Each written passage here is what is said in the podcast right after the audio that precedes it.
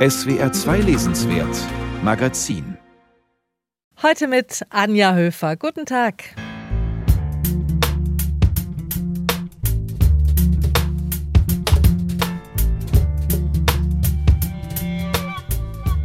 Man kann das Leben nicht verlängern, aber man kann es verdichten. Das hat der große Publizist und Autor Roger Willemsen mal gesagt, der vor sechs Jahren mit erst 60 starb. Ein sehr verdichtetes Leben in diesem Sinne hatte sicher auch die amerikanische Schriftstellerin Patricia Highsmith. Nachzulesen jetzt in ihren großartigen 50 Jahre umfassenden Tage- und Notizbüchern, die zeigen, da hat eine in vollen Zügen gelebt. Und wenn man sein Leben gelebt hat, was ist dann eigentlich ein guter Tod? Darüber spreche ich gleich mit der Trauerrednerin Louise Brown, die in ihrem Buch Was bleibt, wenn wir sterben sehr hilfreiche Antworten gibt. Und dann schickt der Musiker Peter Licht noch einen modernen Büroroman aus dem Coworking Space zur Frage, was bedeutet es, wenn Arbeit und Freizeit gar nicht mehr scharf voneinander zu trennen sind. Das und mehr gibt's bis kurz vor sechs hier im Lesenswert Magazin. Die Musik kommt heute vom Gotan Project aus Paris. La Revancha del Tango heißt das Album.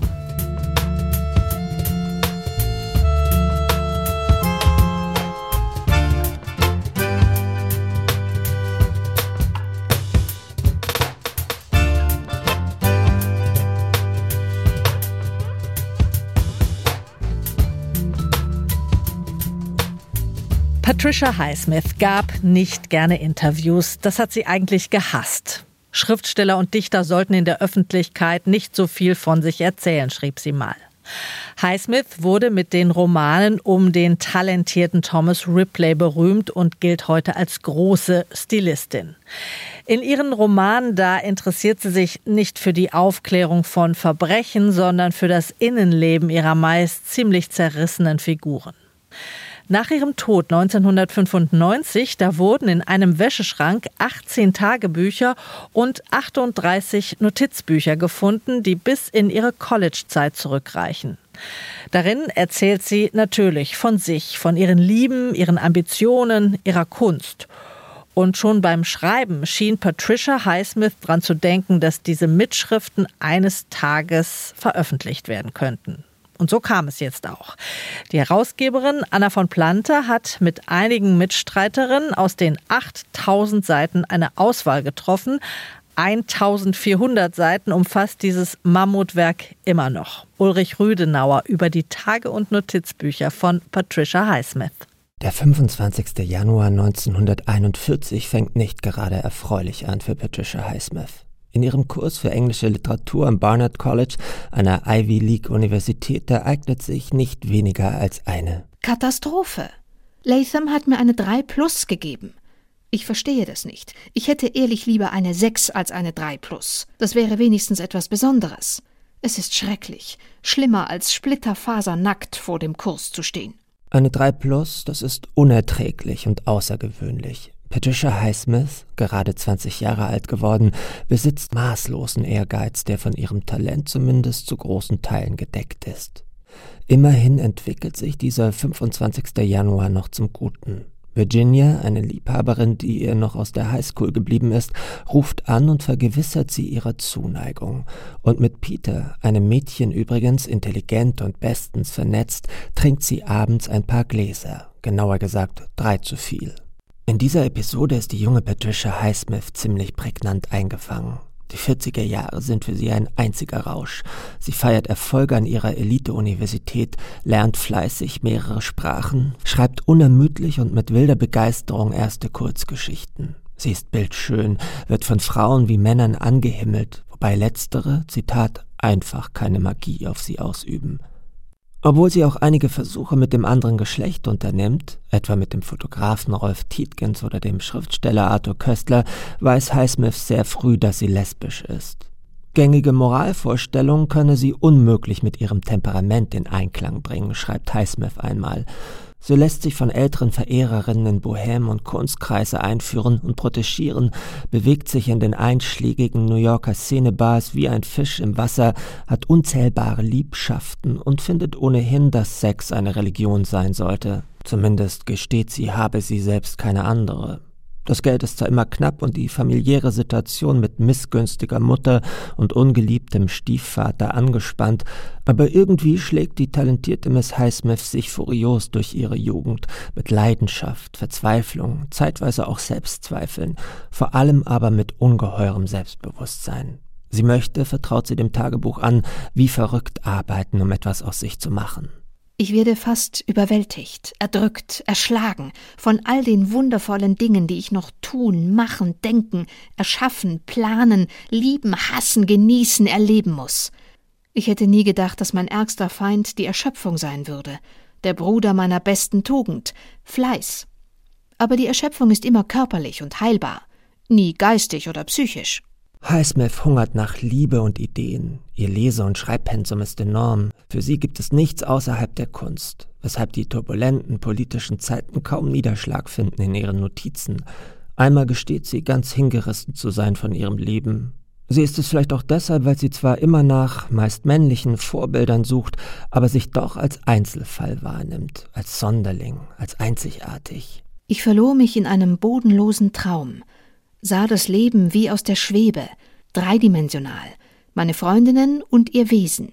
Und jede einzelne war da, wo man sie auch erwartet hätte. Und ich sah mich selbst, auch genau da, wo es zu erwarten war. Und niemand sah genauso aus oder verhielt sich genauso wie ich. Und von dieser kleinen Gruppe gefiel ich mir am besten. Und ich fand, dass etwas grässlich fehlen würde, wenn es mich nicht gäbe. Highsmith ist ein Ereignis. Und ebenso sind es ihre Tage und Notizbücher, die nun erstmals in einer Auswahl vorliegen. Gerade in ihren frühen, aufregenden Jahren schildert die spätere Erfolgsautorin auf hunderten Seiten exzessiv, was sie erlebt, liest, schreibt und wen sie liebt. Schier verliert man den Überblick über ihre Affären, denn selten währt die Leidenschaft länger als ein paar Wochen. Das Tagebuch ist für Highsmith ein Ort, zu sich zu kommen. Ihre Einträge verfasst sie nicht nur auf Englisch, sondern auch auf Französisch, Italienisch oder Deutsch, um einerseits Fremdsprachen zu üben, es andererseits eifersüchtigen und neugierigen Liebhaberinnen schwerer zu machen, ihre intimen Aufzeichnungen zu lesen. Die parallel dazu entstandenen Notizbücher enthalten Gedanken, literarische Entwürfe, Beobachtungen.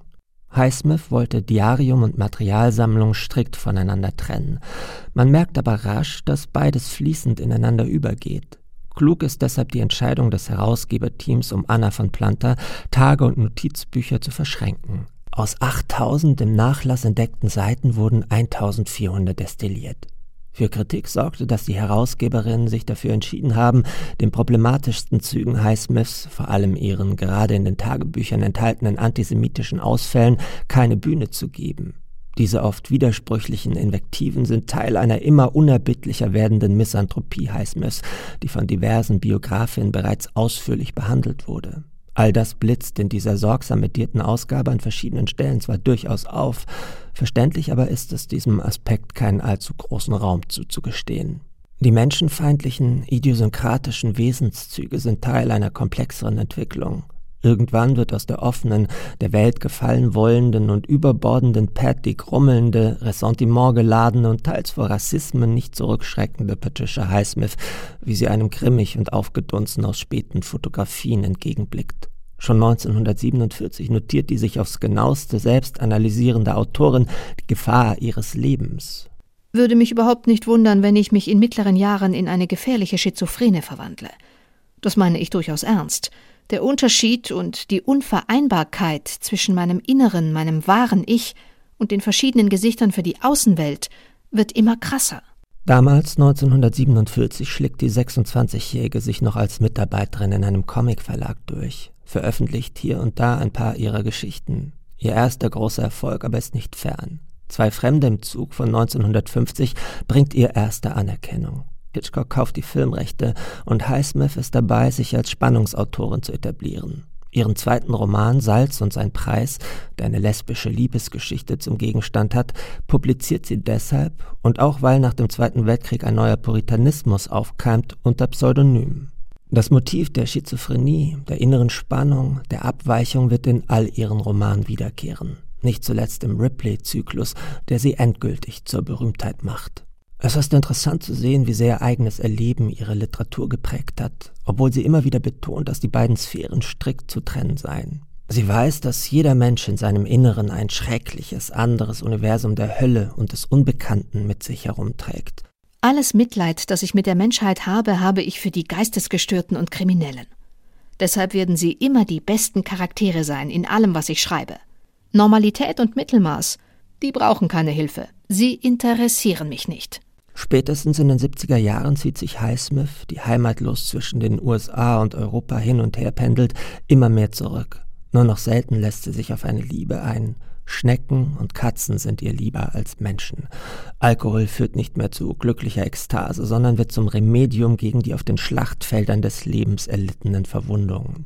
Ihre letzten Jahre, krank und verbittert, dennoch aber erfolgreich und kreativ, verbringt sie in der Schweiz. Die Tagebucheinträge werden weniger, das Leben wird weniger. 1995 mit 74 stirbt sie in Locarno.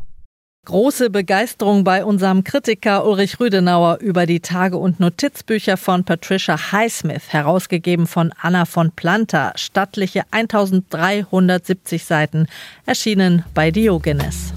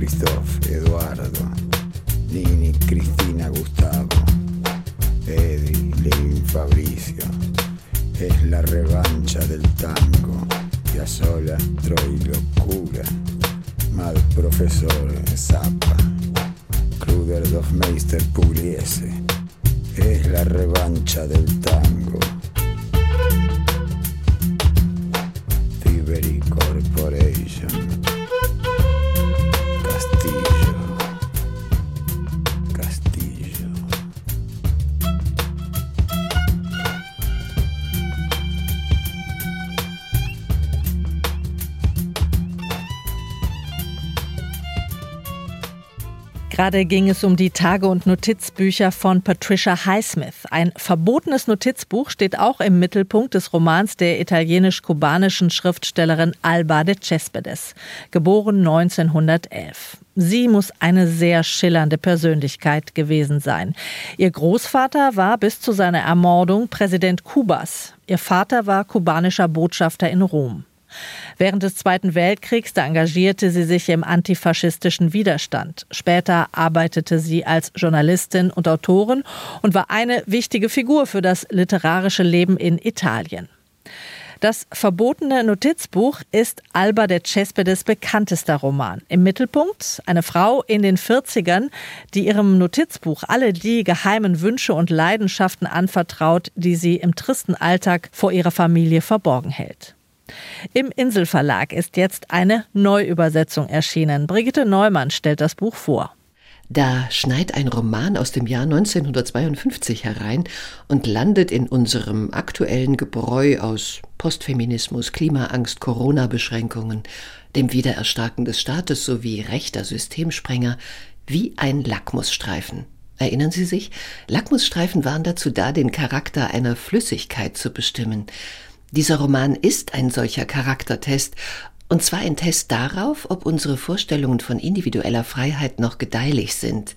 Irgendetwas, wir spüren es, stimmt da nicht mehr. Und selten können Literaturkritiker behaupten, dass ein Buch an solch einer entscheidenden Scharnierstelle weiterhilft. Dieses hier tut es. Der Roman Das verbotene Notizbuch war Alba de Cespedes Durchbruch als Schriftstellerin bei ihren Lesern, nicht aber bei den italienischen Kritikern, die ihn als Hausfrauenroman verunglimpften. Und tatsächlich geht es um eine 43-jährige Mutter, Gattin, Hausfrau und Büroangestellte, die eines Sonntagsmorgens eigentlich nur wie üblich die Zigaretten für ihren Mann besorgen will und dann von einem Stapel dicker schwarzer Hefte im Fenster des örtlichen Tabakladens magisch angezogen wird. Sie muss eines davon haben, denn plötzlich verspürt sie ein heftiges Verlangen, ihre Gedanken niederzuschreiben. Aber schon der Kauf des Hefts ist mit Gewissensbissen verbunden.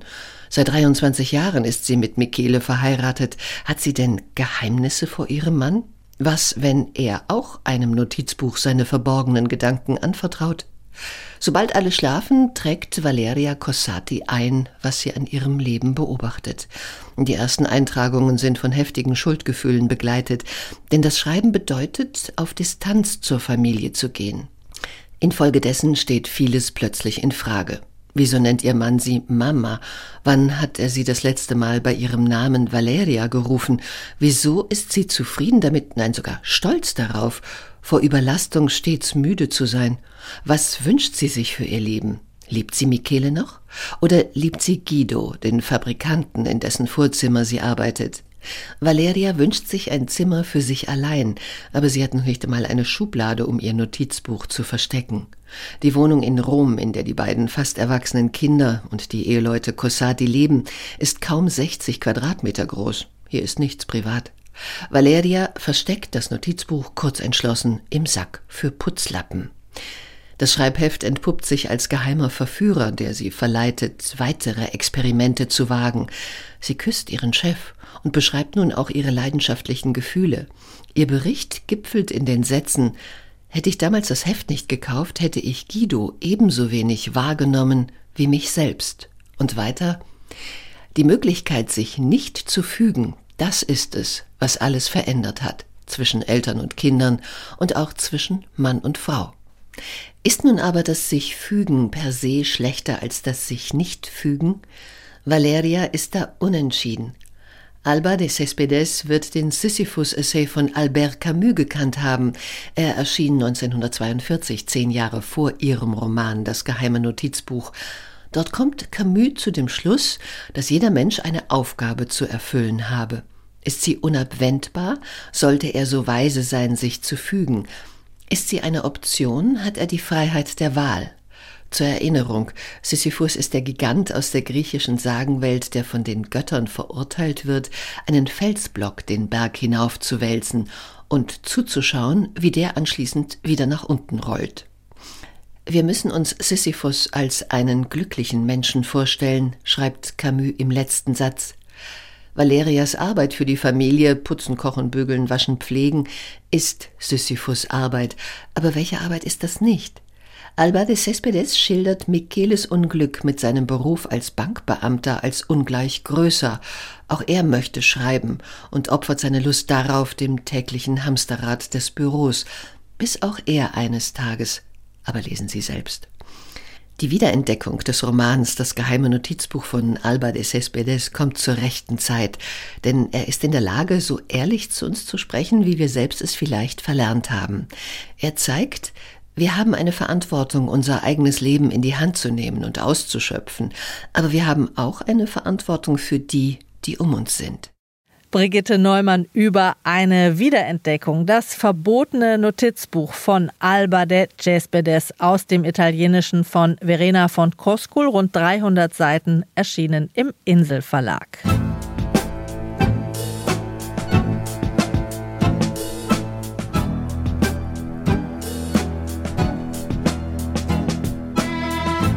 Desapareció.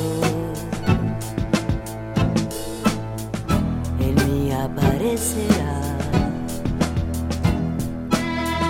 Creyeron que murió, pero renacerá.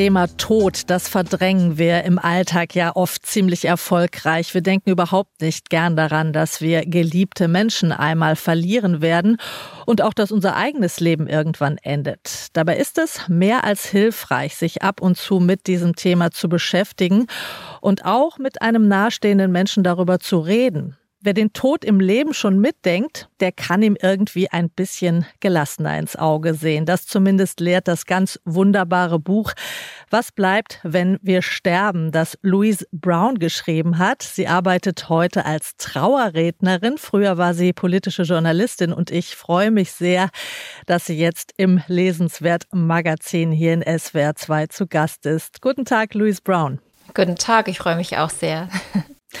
Sie wissen schon, welches Lied unbedingt bei Ihrer eigenen Trauerfeier gespielt werden soll, oder? Also ich habe über diese Frage schon einige Male nachgedacht, nach einer Trauerfeier, wenn ich so nach Hause gefahren bin und das Radio lief.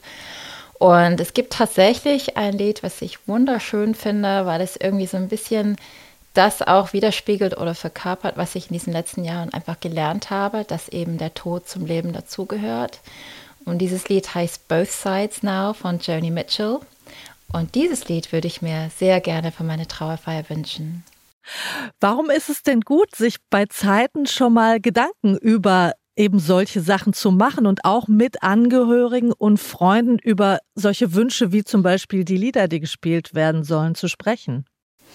Also ohne seinen Angehörigen jetzt etwas vorschreiben zu wollen. Ähm, ich habe das einfach nur so von der anderen Seite erlebt als Trauerrednerin dass es für die Hinterbliebenen oft total schön ist, wenn die einfach wissen, oh, Mama hat sich dieses Lied gewünscht. Also, dass die Trauerfeier so ein bisschen, ja, von beiden Seiten geplant wurde, quasi so. Und das ist oft sehr tröstlich einfach für, für die Angehörigen zu wissen, meine Mutter oder mein Vater hat sich auch so ein bisschen einfach an dieser Trauerfeier beteiligt. Ähm, also das erlebe ich einfach immer wieder. Trauerrednerin, das ist ein ungewöhnlicher Beruf. Äh, für Sie ja inzwischen ein sehr schöner und auch sehr erfüllender Beruf. Aber am Anfang dieser neuen Laufbahn, da stand ja bei Ihnen ein sehr trauriges Erlebnis. Sie haben Ihre beiden Eltern innerhalb von wenigen Monaten verloren. Und die Erfahrungen, die Sie im Zusammenhang mit deren Trauerfeiern gemacht haben, die waren ja nicht gut, oder? Genau, also es waren eher so bleine Angelegenheiten. Ähm, ich hatte halt einfach überhaupt keine Erfahrung, was Trauerfeiern anging. Ich war bis dahin nie auf eine Beerdigung gewesen, also nicht bewusst. Ich war wohl einmal auf der Beerdigung meiner deutschen Großmutter gewesen, kann mich aber überhaupt nicht daran erinnern. Und ansonsten haben meine Eltern uns Kindern komplett von diesem Thema ferngehalten. Und wir haben dann die Abschiedsfeier von meinen Eltern so gestaltet oder geplant, wie wir meinten, sie gestalten zu müssen.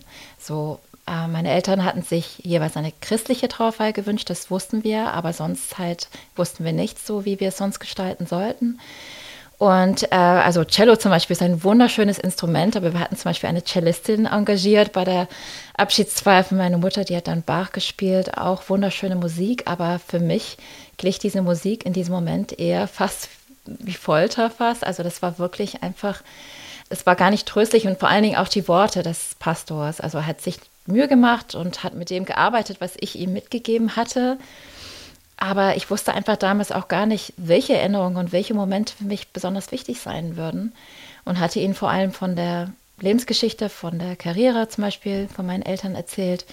Und als ich dann in den Trauerfeiern dann da saß, hatte ich das Gefühl, ja, über wen redet er da eigentlich? Also es kam mir alles sehr fremd vor.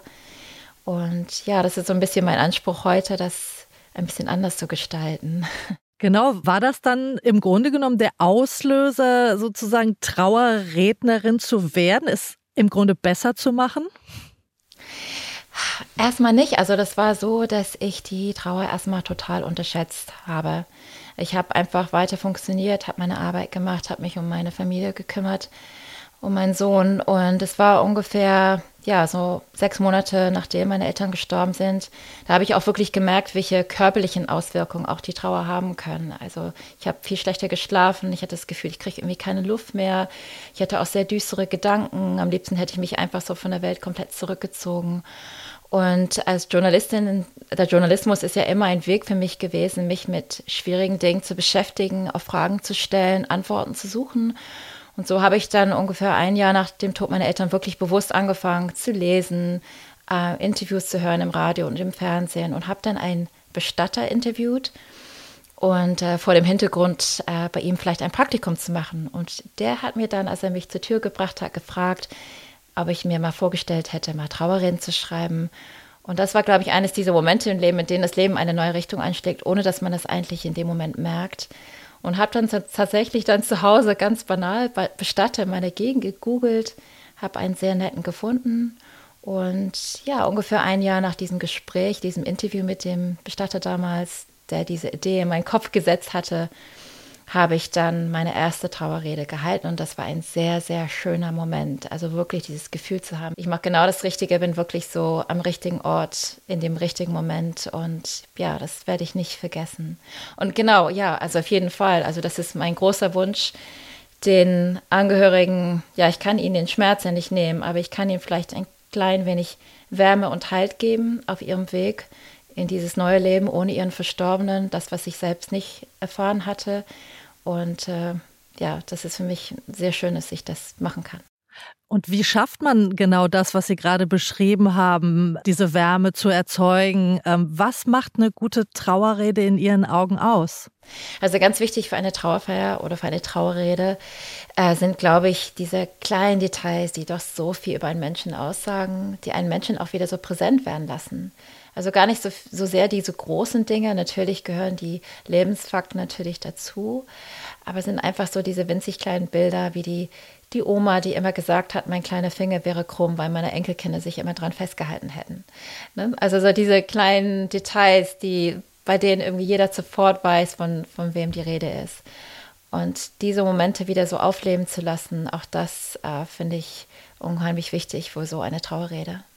Ja, Trauer ist was grundsätzlich, was wir ja nicht so gerne aushalten wollen, was wir gerne wegschieben, aber es ist auch etwas sehr, sehr Wichtiges.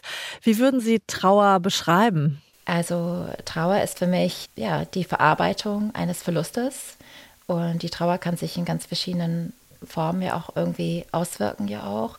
Trauer braucht einfach oft eine lange Zeit. Also es gibt, glaube ich, auch keinen Zeitpunkt, in dem man irgendwie die Trauer überwunden hat. Trauer ist einfach auch die Sehnsucht nach einem Menschen, auch wenn man glaubt, vorbereitet zu sein auf den Verlust einer Person, weil dieser Mensch vielleicht sehr krank war oder sehr alt war, ist man, glaube ich, nie auf diese Sehnsucht vorbereitet, die dann äh, in einem aufkommt, wenn dieser Mensch dann wirklich gestorben ist. Und ähm, Trauer, habe ich gedacht, ist etwas, was ich irgendwie irgendwann abhaken muss, so ein bisschen für mich. Und ich musste auch lernen, dass die Trauer immer in mir bleiben wird. Für mich ist es wie so eine, so eine innere Narbe fast oder wie so eine seelische Narbe. An manchen Tagen spüre ich sie mehr, an manchen Tagen weniger. Aber ich trage sie halt immer mit mir herum. Und sie erinnert mich eben an meine Eltern und sie entsteht auch dort oder kommt aus dem gleichen Ort wie die Liebe, die ich für meine Eltern empfinde. Also sie ist quasi so ein bisschen wie die Schattenseite der Liebe. Die Religion, die gibt natürlich immer so ein ganz gutes Paket von Ritualen an die Hand, an denen man sich in der Trauer ja auch ganz gut festhalten kann. Jetzt hat aber die Religion für eine immer größer wachsende Zahl von Menschen keine große Bedeutung mehr. Ich glaube aber dennoch brauchen wir das Zeremonielle und die Rituale sehr dringend, gerade in Trauerzeiten. Wie können weltliche Rituale aussehen, wenn wir die religiösen nicht mehr zur Verfügung haben? Also interessanterweise, ähm, es ist wahrscheinlich in jeder Stadt anders, ähm, aber jetzt hier in Hamburg zum Beispiel ist es so, dass es sehr oft gewünscht wird, dass ich als weltliche Rednerin in eine christliche Kapelle rede. Also das finde ich auch ganz interessant, dass inhaltlich mehr Individualität gesucht wird, ähm, aber immer noch sehr gerne an die traditionellen Rituale festgehalten wird, die man vielleicht auch schon von anderen Trauerfeiern kennt. Und ich selbst finde das auch immer so wirklich immer wunderschön, wenn die Glocken läuten, wenn wir die Kapelle verlassen und die Trauerprozession sich langsam zum Beispiel zum Grab macht. Wenn die Sargträger reinkommen mit ihren tollen äh, Umhängen zum Beispiel und ihre Hüte dann von den Köpfen nehmen und sich verbeugen vor der Ohren. Also das sind so Momente, die, wo ich jedes Mal fast eine Gänsehaut bekomme. Und äh, diese Momente geben den Menschen, glaube ich, in dieser Situation auch oft Halt. Nichtsdestotrotz gibt es auch Rituale, die wir selber auch erschaffen können. So, ich zum Beispiel hole immer am Sonntag die alte Teekanne von meinem Vater aus dem Schrank. Er hat immer am Sonntag diese bestimmte Teekanne benutzt. Und, äh, und wenn ich die dann benutze, dann denke ich immer an meinen Vater. Oder ziehe die alte Küchenuhr auf, die meine Mutter immer abends aufgezogen hat. Das sind so kleine Rituale, die ich dann in meinem Alltag integrieren kann und die mir helfen, ja, so ein bisschen mit meinem Verlust einfach auch besser umzugehen auch. Sie haben Ihren Vater und seine Teekanne gerade erwähnt. Er war ja Brite und ähm, es gibt ja diesen besonderen britischen Humor. Und Humor ist ja, glaube ich, auch eine Sache, die man nicht vernachlässigen sollte, wenn es um den Tod geht, oder? Genau, also das sind eigentlich für mich fast die schönsten Momente, fast bei einer Trauerfeier, wenn ja kein Lachen, aber so ein, so ein kleines Schmunzeln irgendwie so durch den Raum geht. Da löst sich manchmal so eine Spannung dann auf, die am Anfang oft die Trauerhalle füllt. Und Humor ist ja auch etwas, was Menschen ja auch vereint. Also sowohl kranke Menschen oder sterbende Menschen und gesunde Menschen. Mein Vater zum Beispiel, wenn ich ihn auf der Palliativstation besucht habe zuletzt, manchmal, wenn ich gekommen bin, hörte ich schallendes Gelächter aus seinem Zimmer kommen. Er war ja Brite, konnte Deutsch reden, aber mit sehr starkem Akzent und hat mit den Krankenschwestern immer Englisch geübt oder gesprochen und dabei hatten sie viel Freude an seinem Sterbebett quasi. Also wenn man gemeinsam lachen kann, dann ja, das bringt einen auf eine Ebene und das spürt man auch bei den Trauerfeiern ja auch. Es vereint die Menschen und es gibt auch viele Momente im Leben, an denen man auch manchmal schmunzeln muss. Wir alle machen manchmal auch mal absurde oder komische Dinge und ähm, ist auch mal ganz gut, wenn man, glaube ich, auch wenn man trauert, auch mal lächeln kann. Ja, gibt es sowas wie einen guten Tod und wie würde der für Sie aussehen? Hm, gute Frage. Also ein guter Tod wäre für mich ein Tod, bei dem ich mit mir selbst im Reinen gehen könnte. Ich werde nicht alles im Leben schaffen, was ich mir vorgenommen habe. Es werden Träume unerfüllt bleiben. Ich werde auf jeden Fall Dinge bereuen. Aber wenn vielleicht die Reue vielleicht nicht zu sehr überwiegt und wenn ich das Gefühl habe, wirklich auch voll gelebt zu haben, das ist ja auch so ein Begriff, der gerne genutzt wird, aber ähm, ich denke zum Beispiel an die äh, Autorin Mary Oliver, sie hat ein ganz tolles Gedicht geschrieben und sie hat gesagt, sie möchte nicht nur ein Besucher auf dieser Erde sein, also auch etwas zu hinterlassen, das Leben auch wirklich intensiv zu leben. Das ist etwas, was ich gerne tun möchte im Rahmen dessen, was möglich ist. Und wenn ich das getan habe, glaube ich, dann wäre das auch für mich ein guter Tod, wenn ich gehen könnte. Ein guter Tod wäre ebenfalls auch für mich, wenn meine Liebsten, sofern sie das auch ertragen könnten, bei mir wären, wenn ich sterbe. Ich fand das bei meiner Mutter sehr, sehr traurig, dass ich nicht bei ihr war, als sie gestorben ist. Das verfolgt mich heute. Wer weiß, vielleicht wäre sie, auch wenn ich jetzt bis zum letzten Moment bei ihr geblieben wäre, wenn ich nur kurz auf Toilette gegangen wäre, wäre sie vielleicht trotzdem in dem Moment gegangen, weil sie eben ein sehr stolzer Mensch war. Aber ich wäre gerne bei ihr gewesen und ja, das würde ich mir auch irgendwie wünschen, dass meine Kinder, sofern sie das könnten, vielleicht einfach bei mir sein könnten, wenn ich gehe. Ich glaube, das würde mir ein bisschen Angst, nicht vor dem Tod, aber vor dem Sterben nehmen. Ganz herzlichen Dank, Louise Brown. Was bleibt, wenn wir sterben? Erfahrungen einer Trauerrednerin heißt ihr Buch und es ist bei Diogenes erschienen.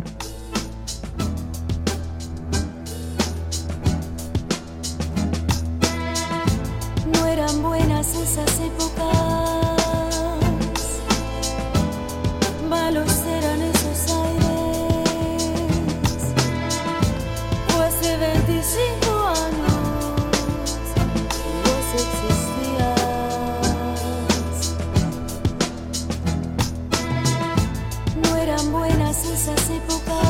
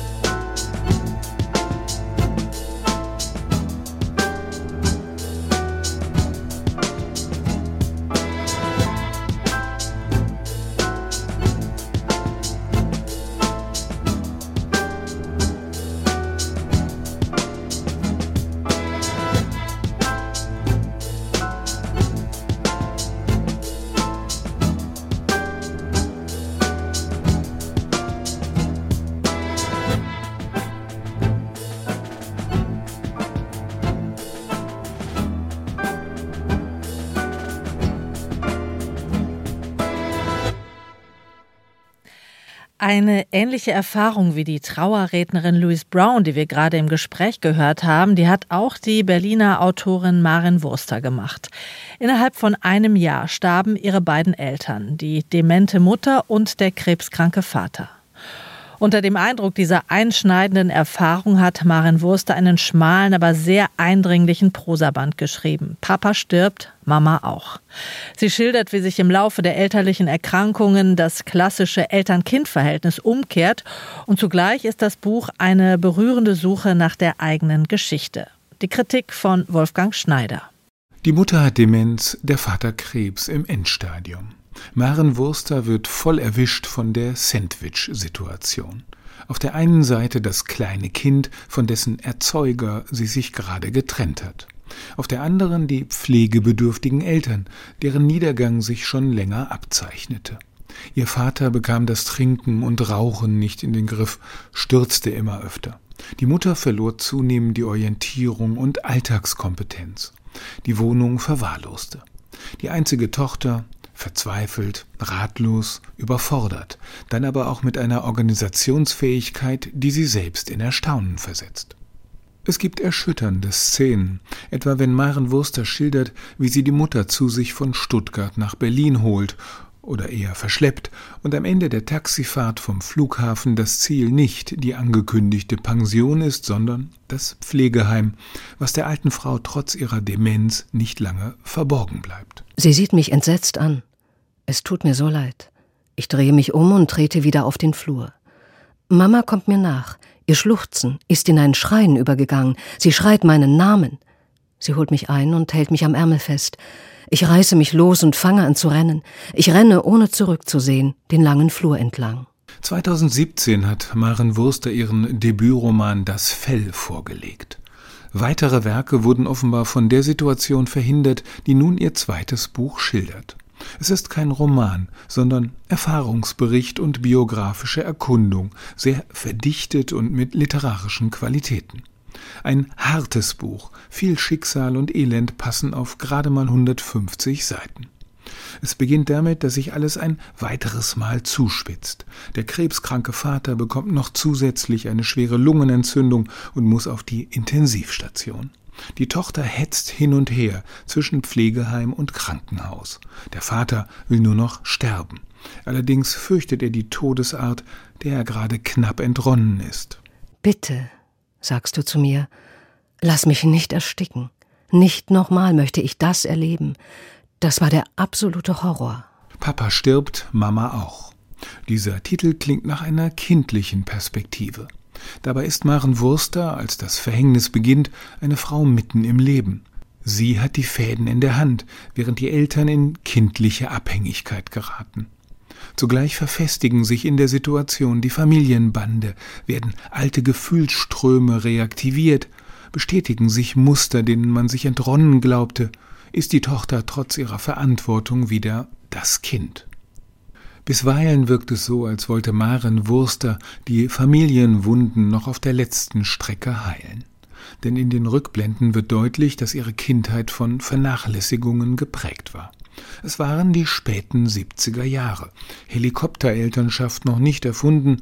Ihre Eltern hatten Spaß am Feiern und Reisen, dachten nicht daran, zugunsten des Kindes zurückzustecken. Öfter musste die kleine Maren von Fremden getröstet werden. Ich wache auf, liege im Wohnzimmer auf dem Boden. Wenn ich den Kopf nach hinten recke, sehe ich die runden Blätter der Zimmerpflanze, unter die ich mich gern lege, weil sie so vollkommen sind. Mama ist nicht da. Ich laufe umher.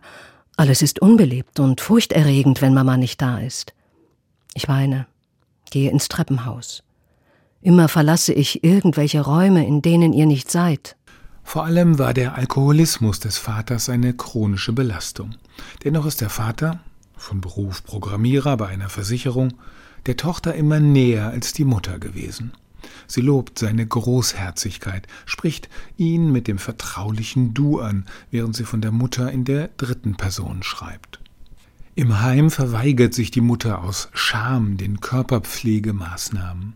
Sie riecht streng, die Zähne faulen in ihrem Mund, die Windel hängt vollgesogen zwischen ihren Beinen. Dennoch sucht die Tochter gerade jetzt die körperliche Nähe der Mutter. Ich kann sie wieder berühren, sie wieder umfassen.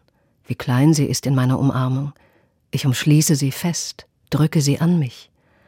Am liebsten würde ich in sie kriechen oder sie in mir aufnehmen, beides zugleich. Offenbar geht es bei dieser Verschmelzungssehnsucht darum, etwas Versäumtes nachzuholen.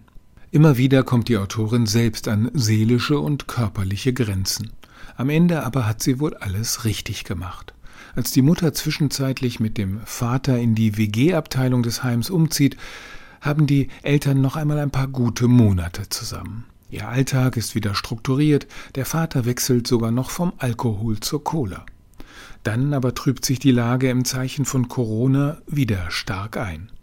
Die Eltern sind wieder separiert und die Quarantäne macht Besuche zeitweise fast unmöglich.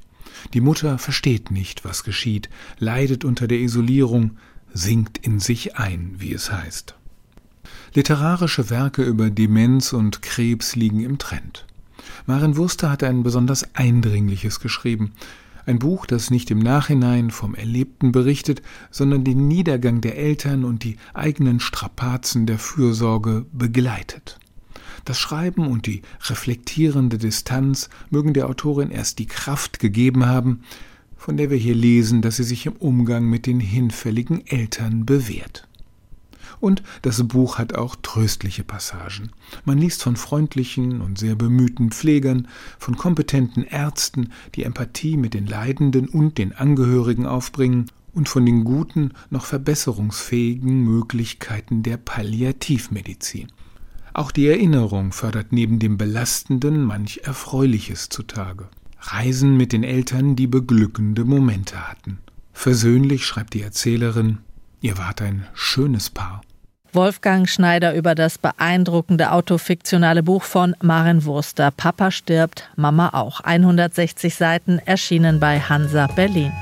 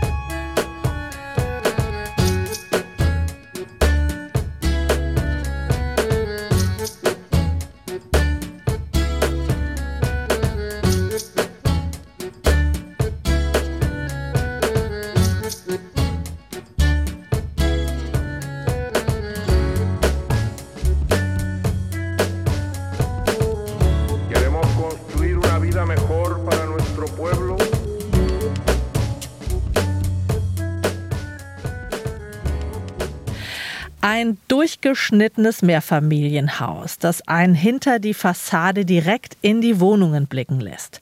Ein Bräutigam trägt da seine Braut durchs Treppenhaus, eine Frau backt einen Geburtstagskuchen, ein Zahnarzt schaut einem kleinen Patienten tief in den Mund. Das ist eins von Ali Mitgutschs berühmten Wimmelbildern. Eins, an das ich mich besonders gut erinnere und das mich bis heute fasziniert vor großen Häusern stehen und fragen lässt, was alles passiert hier wohl gerade hinter diesen Mauern.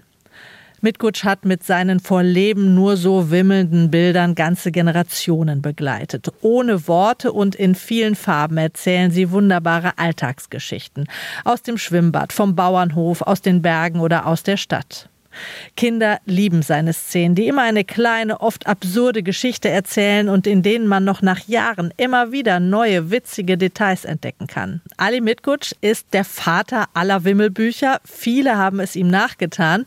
Und auf die Frage, ob er heute noch Wimmelbücher machen würde, sagte er mal, also ich habe nach wie vor, wenn ich in eine, heute in eine äh, Spielwarenhandlung gehe, nach Hose, und sehe ich, wie viele Wimmelbücher in der Zwischenzeit gibt. Also wie viele Imitationen, wie viele Jünger von mir da vor sich hinwerken. Dann habe ich nur das Gefühl, dass ich persönlich nicht was dazu machen muss. Aber nach wie vor finde ich die Idee dieses Wimmelbuchs, die ich damals geboren habe und entwickelt habe. Zum Beispiel diese Kavaliersperspektive, das so halb von oben runter, dieses, dass die Dinge im Hintergrund genauso groß sind wie im Vordergrund, was eine sehr demokratische Sicht der Dinge ist. dass das also genauso wirkt wie früher und dass ich also jederzeit noch welche machen könnte. Aber ich mag nicht noch welche reinmachen. Wenn ich da reinkomme, es gibt ganze Abteilungen, die nur Wimmelbücher haben. Der Illustrator und Kinderbuchautor Ali Mitgutsch über seine legendären Wimmelbücher. Er ist vergangene Woche im Alter von 86 Jahren in München gestorben. Mehr über ihn gibt es in der neuen Folge des SWR2 Kinderbuch-Podcasts Limonadenbaum ab kommenden Freitag auf der Seite swr2.de und auf allen gängigen Podcast-Plattformen.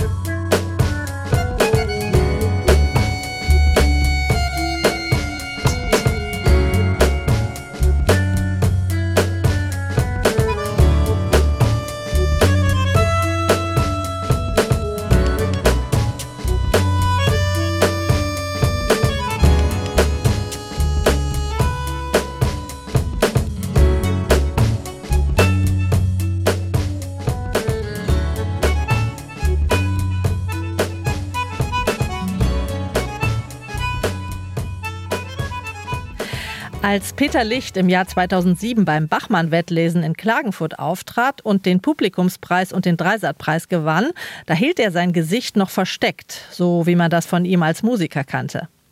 Nachdem er mit dem Lied vom Sonnendeck bekannt geworden war, begann Licht, der bürgerlich Meinrad Jungblut heißt, nach und nach nicht mehr nur Songtexte zu schreiben und Alben zu produzieren, sondern auch längere Erzählungen. Nach dem Erfolg in Klagenfurt erschien von ihm das Buch vom Ende des Kapitalismus Wir werden siegen. 2014 folgte eine Geschichten- und Kolumnensammlung mit dem Titel Lob der Realität. Inzwischen kennt man auch das Gesicht von Peter Licht. Nun hat er mit Ja, okay, aber seinen Debütroman geschrieben, der beweist, dass sein gewöhnlicher Aufenthaltsraum nicht mehr das Studio ist, sondern der Schreibtisch. Vielleicht sogar das Büro. Gerrit Bartels hat ihn gelesen. Es gibt einen Moment in diesem Roman von Peter Licht, an dem der Erzähler bemerkt, wie sehr ihm sein Büro ans Herz gewachsen ist. Nämlich als er einem Freund zur Hilfe kommt und diesem dort Unterschlupf gewährt.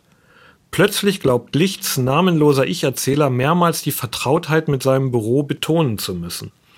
Dieses Büro sei doch sehr mit seiner eigenen Person verknüpft, es habe sich doch geradezu an ihn heran und in ihn hineingearbeitet, so drückt er es aus. Und dann ruft er noch einmal ganz laut, hier lebe und arbeite ich, das Ich dieses Mal in Großbuchstaben geschrieben. Ich habe keine Probleme damit, hin und wieder Apfelstiele aus dem Fenster zu werfen. Oder auch mal ein Loch in die Wand zu treiben, wenn ich die Zeit dafür gekommen halte, einen Dübel zu setzen. Hier bin ich, und ich kann machen, was ich will. Manchmal schreite ich ohne Hose im Zimmer auf und ab oder schneuze in die Hand. Als Leser hat man zu diesem Zeitpunkt längst begriffen, um was es sich bei dem Romandebüt des eigentlich als Popmusiker bekannt gewordenen Peter Licht handelt. Um einen Büroroman. Dieses Genre hat Tradition in der deutschsprachigen Literatur. Man denke an Robert Walsers Geschichten aus dem Leben der Angestellten im Büro betitelt, an Walter E. Richards Büroroman, an Wilhelm Genazinos Abschaffeltrilogie oder Anne Webers Roman Gold im Mund. Überdies war das Büro gerade für Schriftsteller stets ein Ort des fremdbestimmten Lebens, ein Ort der leider nun mal notwendigen Unterhaltsbeschaffung. So wie zum Beispiel auch bei dem vielleicht berühmtesten Büroarbeiter der Literatur, dem Versicherungsangestellten Franz Kafka. Peter Licht hat nun mit Ja, okay, aber den Büroroman für das 21. Jahrhundert geschrieben. Das Büro heißt zwar weiterhin Büro, doch auf dieses Wörtchen hat sich inzwischen viel Staub gelegt weshalb die Bürogemeinschaft nicht nur bei Licht inzwischen Coworking-Einrichtung heißt oder noch einen Tick moderner Coworking Space. Auch das fremdbestimmte Arbeiten gehört der Vergangenheit an.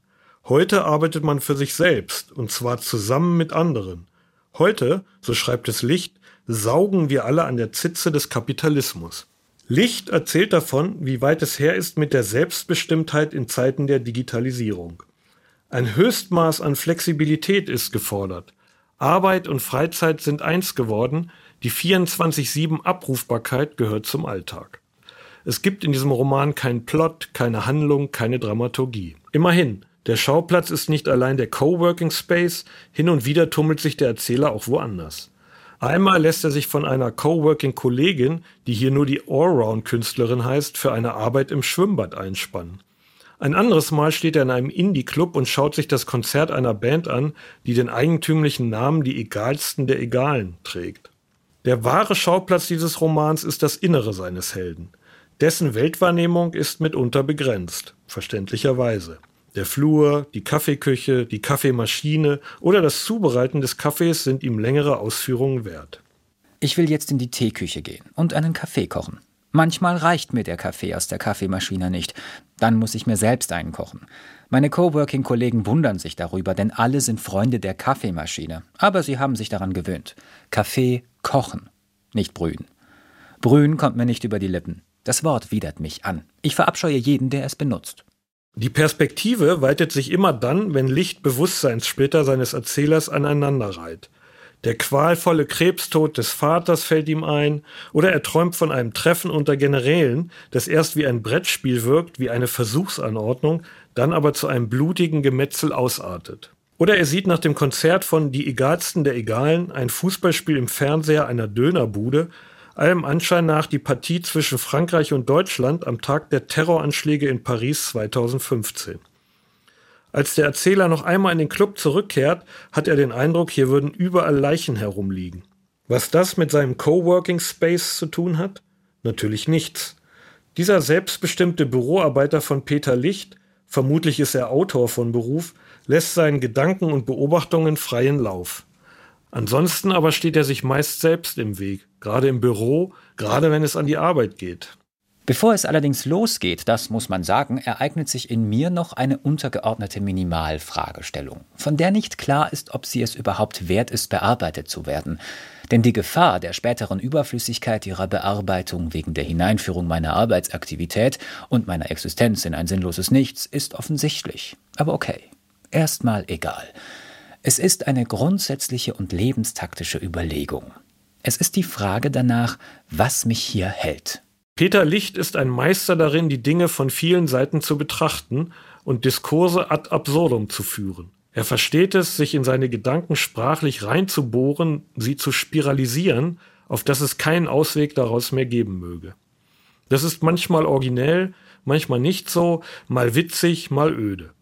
Wie der Erzähler in seinem Büro gehört die Langeweile zu einem der wichtigsten Elemente dieses Romans. Und das ist dann schon wieder genial.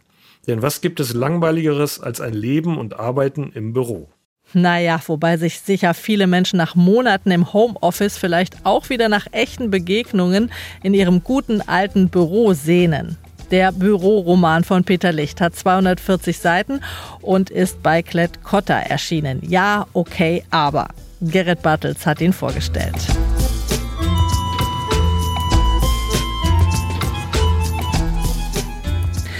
Und das war's vom Lesenswert Magazin. Die Bücher der Sendung, die haben wir für Sie im Netz mit allen Angaben nochmal aufgelistet. Finden Sie unter swr2.de. Da und auch in der SWR2 App können Sie unsere Literatursendungen nochmal nachhören und auch als Podcast abonnieren. Die Musik kam heute von der Formation Gotan Project. La Revancha del Tango heißt das Album. Am Mikrofon war Anja Höfer. Technik Turfin Iversen. Lesen Sie wohl.